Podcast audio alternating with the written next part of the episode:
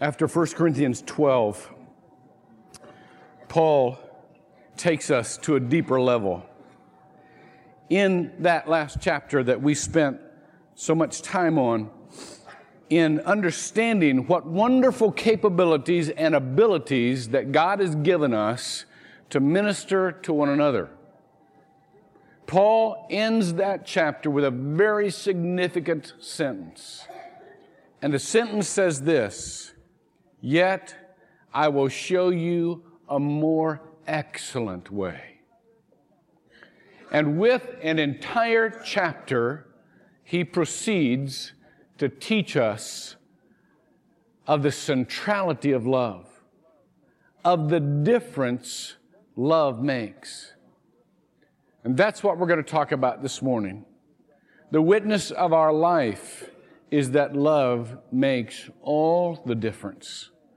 Whether it be in a Shakespearean sonnet or it be in a biblical chapter, our experience of love is central. When in disgrace with fortune and men's eyes, I all alone beweep my outcast state, and trouble deaf heaven with my bootless cries, and, and look upon myself, and curse my fate, wishing me like to one more rich in hope, featured like him, like him with friends possessed, desiring this man's art and that man's scope, and, and with what I most enjoy, contented least. Yet, in these thoughts, myself almost despising, happily I think on thee.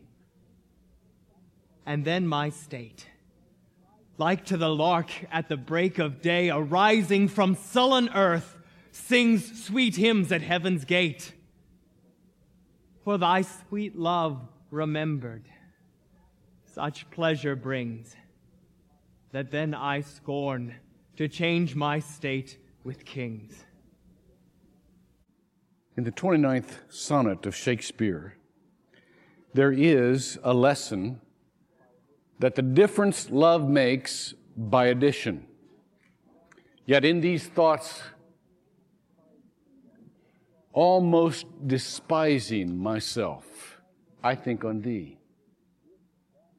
For with that sweet love remembered brings such wealth that then I scorn to change my state with kings.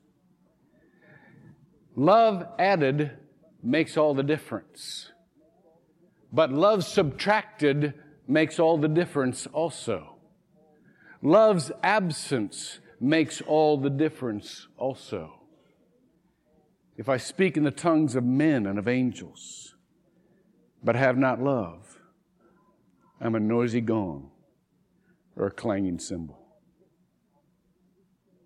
And if I have the gift of prophecy and understand all mysteries and all knowledge and have all faith so as to remove mountains, but have not love. I am nothing. And if I give everything for the poor, if I deliver my body to be burned, but have not love, it profits nothing. Why would Paul, after the exaltation of showing what God had given us in ability, in capacity, in the Holy Spirit, start with such an abrupt and sobering note when it comes to love? I'll tell you why. Because he knew us. God knows us. And God knows that we tend to overestimate the value of our ability, and we tend to overestimate the value that others will place on our ability. Hi, Joy. Welcome back from Texas. I heard a cute story this week, sent to me by a computer guy, that illustrates the point. Guy gets out of college, he's an engineer, big college, good grades, wonderful ability, goes in for his first job interview. The Interview's going fine. They get to the end of the interview, and the interviewer says, Well, what are you looking for uh, in the realm of salary? And, the, and the, the candidate says, Well, I'm thinking maybe a neighborhood of $120,000 a year, depending on your benefits package. The interviewer leans forward. He says, What do you think of this? What do you think of five weeks of vacation, 14 paid holidays, full medical and dental, matching retirement funds, and a company car? The candidate leans forward and says, Are you joking? The guy says, Yeah, but you started it.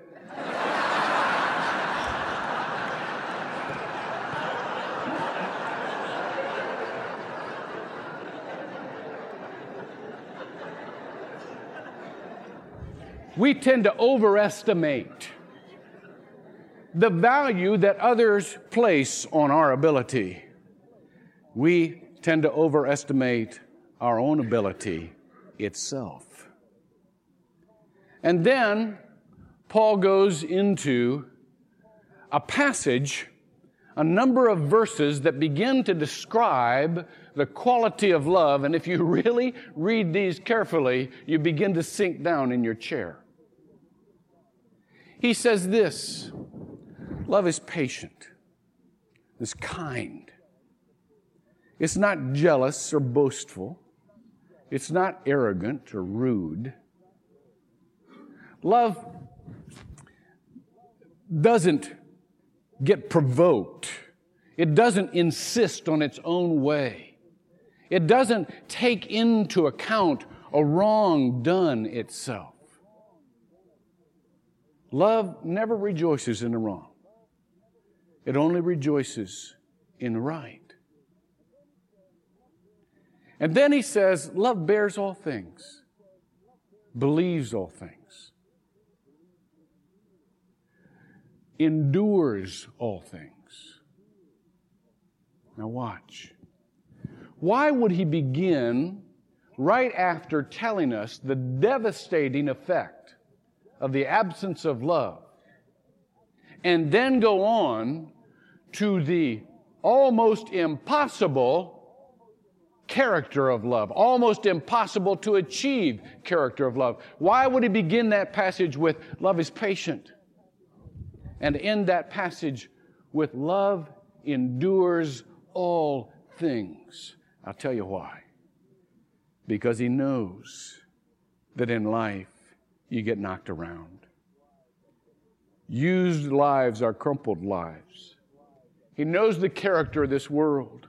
He knows the character of living Christ. He knows the character of actually using your spiritual gifts and your ability for ministry. And any time you do that, you're going to receive a negative reaction from the world because for every action there's an equal and positive or equal and opposite reaction.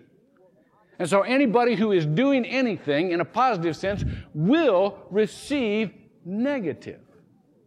And our nature in receiving something negative is to give something negative back. That's why he has to say, no, no, uh, wait, wait, wait. Love's not arrogant or rude. Love's not arrogant or rude. When our lives get crumpled, we get hurt. We get hurt.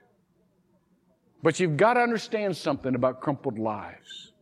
I heard a story, true story, read it, about a man who, now grown, was, was, was going through some pictures with his mother, old family pictures. Now, this man's father, his biological father, had died when he had just turned one year old. The story of the father was that soon after the birth of the child, he had contracted bulbar polio and some of you are old enough to remember that during those olden days, those folks with that particular ailment, they would put into what was called an iron lung. There was so much fear of the contagion of this disease that hardly anybody would go into that room. People are, were as afraid of that back then as they are of AIDS today. And so hardly anybody would go into that room. And so, for months of an agonizing death, this man had only his wife to talk to. Now, as they were going through these pictures, and as this man, uh, I'm sorry, the son, was looking through these pictures, he found one baby picture of his. He recognized it, and it was all crumpled up. And he looked at his mom and he said, Mama, why did you keep this picture? You've got so many nice, smooth pictures. Why did you keep this picture? And his mom said, Honey, when you were a baby, I couldn't bring you in to see your dad. I was too afraid. But your dad, laying on his back and looking only at a mirror, could see this one spot on the iron lung. And I jammed this picture in between two knobs so that he could watch you every day. I want to tell you something. I know that many of you have a crumpled life. But a crumpled life is the one that your father is watching. It just means that it's the one that's used. It's the character of the world to get a crumpled life. It's the character of living that crumples our life. But that makes it all the more valuable. What we've got to learn is not to crumple back. This week, when I was watching uh, uh, television. I just only practically only watched the news, and and I just caught something out of the kind of corner of my ear. I didn't even watch it on TV. That there was some big flap at Tig, Teague Middle School about some Christian kids who had put on a, a convocation there, and everybody's all upset about it. And as soon as I heard it, I didn't hear any details, didn't hear any names, just knew that Northland kids would be right in the middle of that. Sure enough, they're the ones that did it. Now I want to tell you, I got two, I got two senses about that. I have two things to say about that. First of all, I'm glad. I don't know all of the details, but I do know that if you're acting on your faith at all, sooner or later you're going to trouble somebody. It's just part of it. And if you're talking at all about Jesus, sooner or later somebody's going to get mad. And you never talk to them to make people mad, and you never want to insist only on your own way. Uh, you never want to be arrogant or rude or provoking, but neither do you want to just kind of not do anything at all. I had a football coach one time taught me a very valuable lesson. He got uh, there, there's, this guy running down the field. I mean, made a like an 80 yard touchdown, got called all the way back for clipping. And we thought this was a rough coach, boy. We thought, man, this guy is going to get it. This guy that clipped is going to get it when he comes to the sideline. They came to the sideline at halftime. The coach looked at all of us and said, Boys, I want to tell you something. He said, You will never see me scold somebody for getting called for clipping. I never expect any of you to clip intentionally. But anybody who gets called for clipping is at least trying to block somebody. They're not standing out in the middle of the field with their finger up their nose. They're doing something. And I love that. Well, it's the same way with Christianity. Just about any time you get into trouble for being a Christian, at least you're doing something. Nobody should, should, should ever get on you about that. So that's okay. But watch the response after you've been crumpled is so important. You've got to remember that love is patient and kind. It's not arrogant. It's not jealous or boastful. It's not arrogant or rude. It doesn't provoke. It doesn't remember a wrong suffered. And so, you can't go into your natural state and puff up like an adder and spit venom. because it's so important to return love. It's so important. The attitude is every bit as important as the capability. You understand? That's what Paul is saying. The heart is every bit as important as the mouth, every bit as important as the mind. Now, how do we get there? How do we return? Because that's not our natural state. You understand? Uh, if you have your scriptures with you, just let me do something that Orlando did last night. I love this. I love this. Orlando said, I, tell you the character here. It's a transcendent character of love.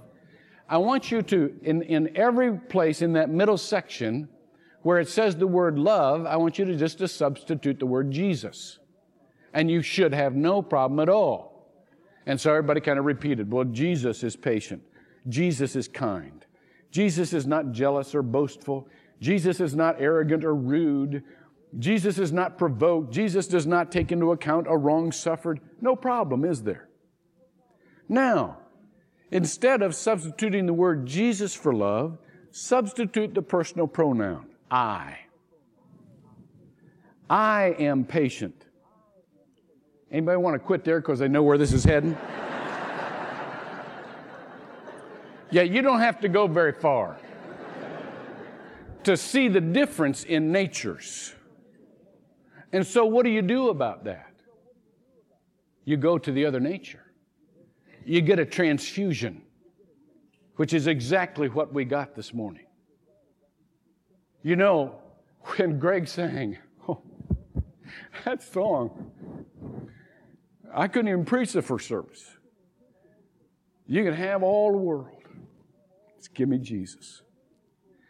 Every resource in this world will not get you to where you want to be. But only Christ does that. Only Christ in us. And so, that's why we must understand that this, this is, this whole chapter is so important. That God is the one that gives us that love. It's not our nature. It's God's nature living in us. It's no longer I who live, Paul said, but Christ who lives in me. And so the transfusion. And so the transformation. That's what we have to look for. And then the Bible goes on, and with the last section, it explains the eternity of this love. And it says, you know, love never fails. Some of your versions say love never ends. Prophecy will, will uh, fade away and, and tongues will cease and knowledge will go away. Because when we teach, we only teach in part. When we prophesy, we only, we only prophesy in part. But when the perfect comes, the imperfect goes away. When I was a child, I spoke like a child. I thought like a child. I reasoned like a child. But when I became a man, I put away childish things. Now we see in a mirror dimly. The Greek word here is the word from which we get enigmatic. It is enigmata. And it means in a riddle, um, in a foggy sense. In uh, the, the, the, the, Hebrew uh, parallel word means in dark speeches, in speeches that you can just, you can just barely hear the meaning, the depth. It doesn't mean inaccurate, it means indirect. When Jesus talked in parables, he didn't talk inaccurately, he taught the truth indirectly. And so, Paul is saying that the way we fathom God in the world many times is indirect. They didn't have silvered glass until the 13th century, and the best they could do was just see themselves in some, some vague reflection. And he says, you know, that's, that's really usually how we experience God in a very indirect way. But then he taught us a valuable lesson.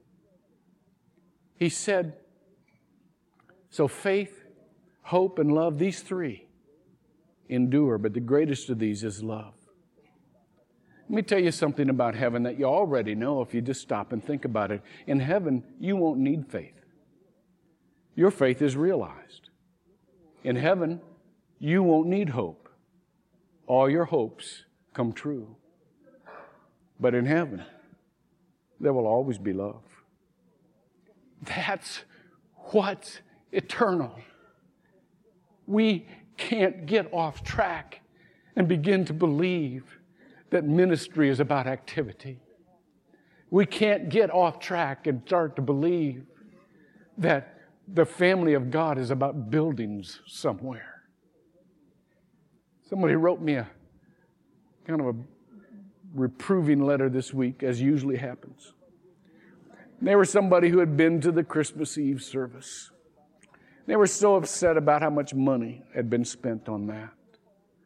And you know what? I can understand that. I really can. Because from time immemorial, there have been voices that have said, couldn't you be more practical about things?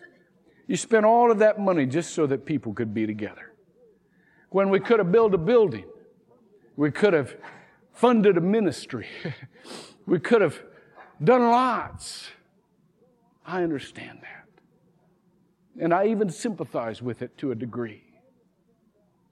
I understand that even from impractical people who have said, I just can't believe that it's all that important for people to be together because their lives have been a record of failed relationships. And so they don't count the idea of being together as all that important. They're too ready to go out and do because you can control what you can do. But let me tell you something very important. There is nothing more important or long lasting than us being together. You want a glimpse of eternity? The only glimpse that you have of eternity, of things that will not fail, is when you turn and you look at the Christian beside you. They will be with you forever. Forever.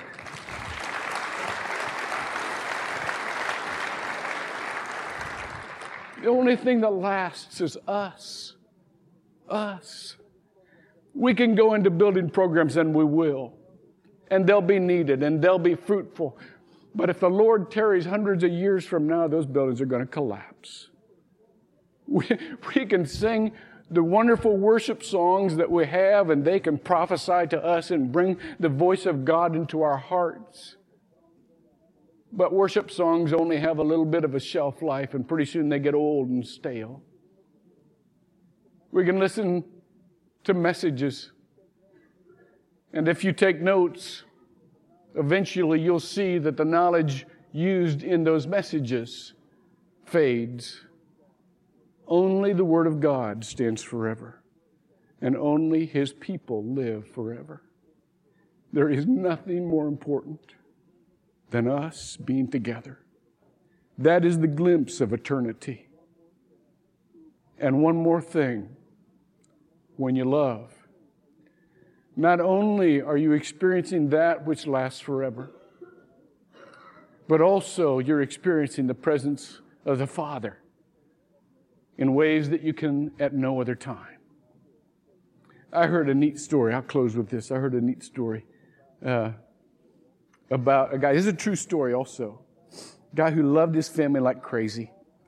And, and they were all planning on going uh, out west together. But something came up at his work and he didn't feel like he could leave. And so the family was very disappointed, but he, he didn't want them to experience that disappointment. So he sat down with his wife and with his kids and he plotted out this trip and he made sure they had all of the supplies that they needed. And every leg of this trip, he said, okay, now you, here, here, you'll drive here, and here you'll see this, and on this, on this day you'll go from this stretch of the road to this stretch of the road, and here's what you'll see, and, and so on and so forth. And, and when the time came, the mom and the kids started out in the station wagon and went on that trip. A week later, he couldn't stand it any longer. he knew where they would be. He had plotted their journey. And so he hopped a plane, flew to the nearest city, rented a car to take him to this certain spot along a certain road. The car let him out. He sat down on top of his suitcase and waited. And about an hour later, he saw his family station wagon coming up the road, and he just got up, and stuck out his thumb. Is that one of the coolest stories you've ever heard in your life? You know what? Our Father has planned our journey. He knows every leg. And when we're together, even just two or three of us, He's there. Pray with me. God, thank you for letting us love one another.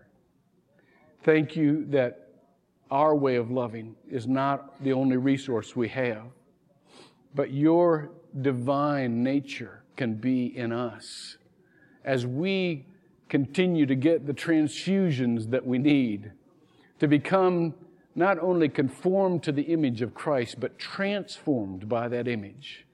Help us to love better and better, more and more, closer and closer every day. We pray in Jesus' name. Amen.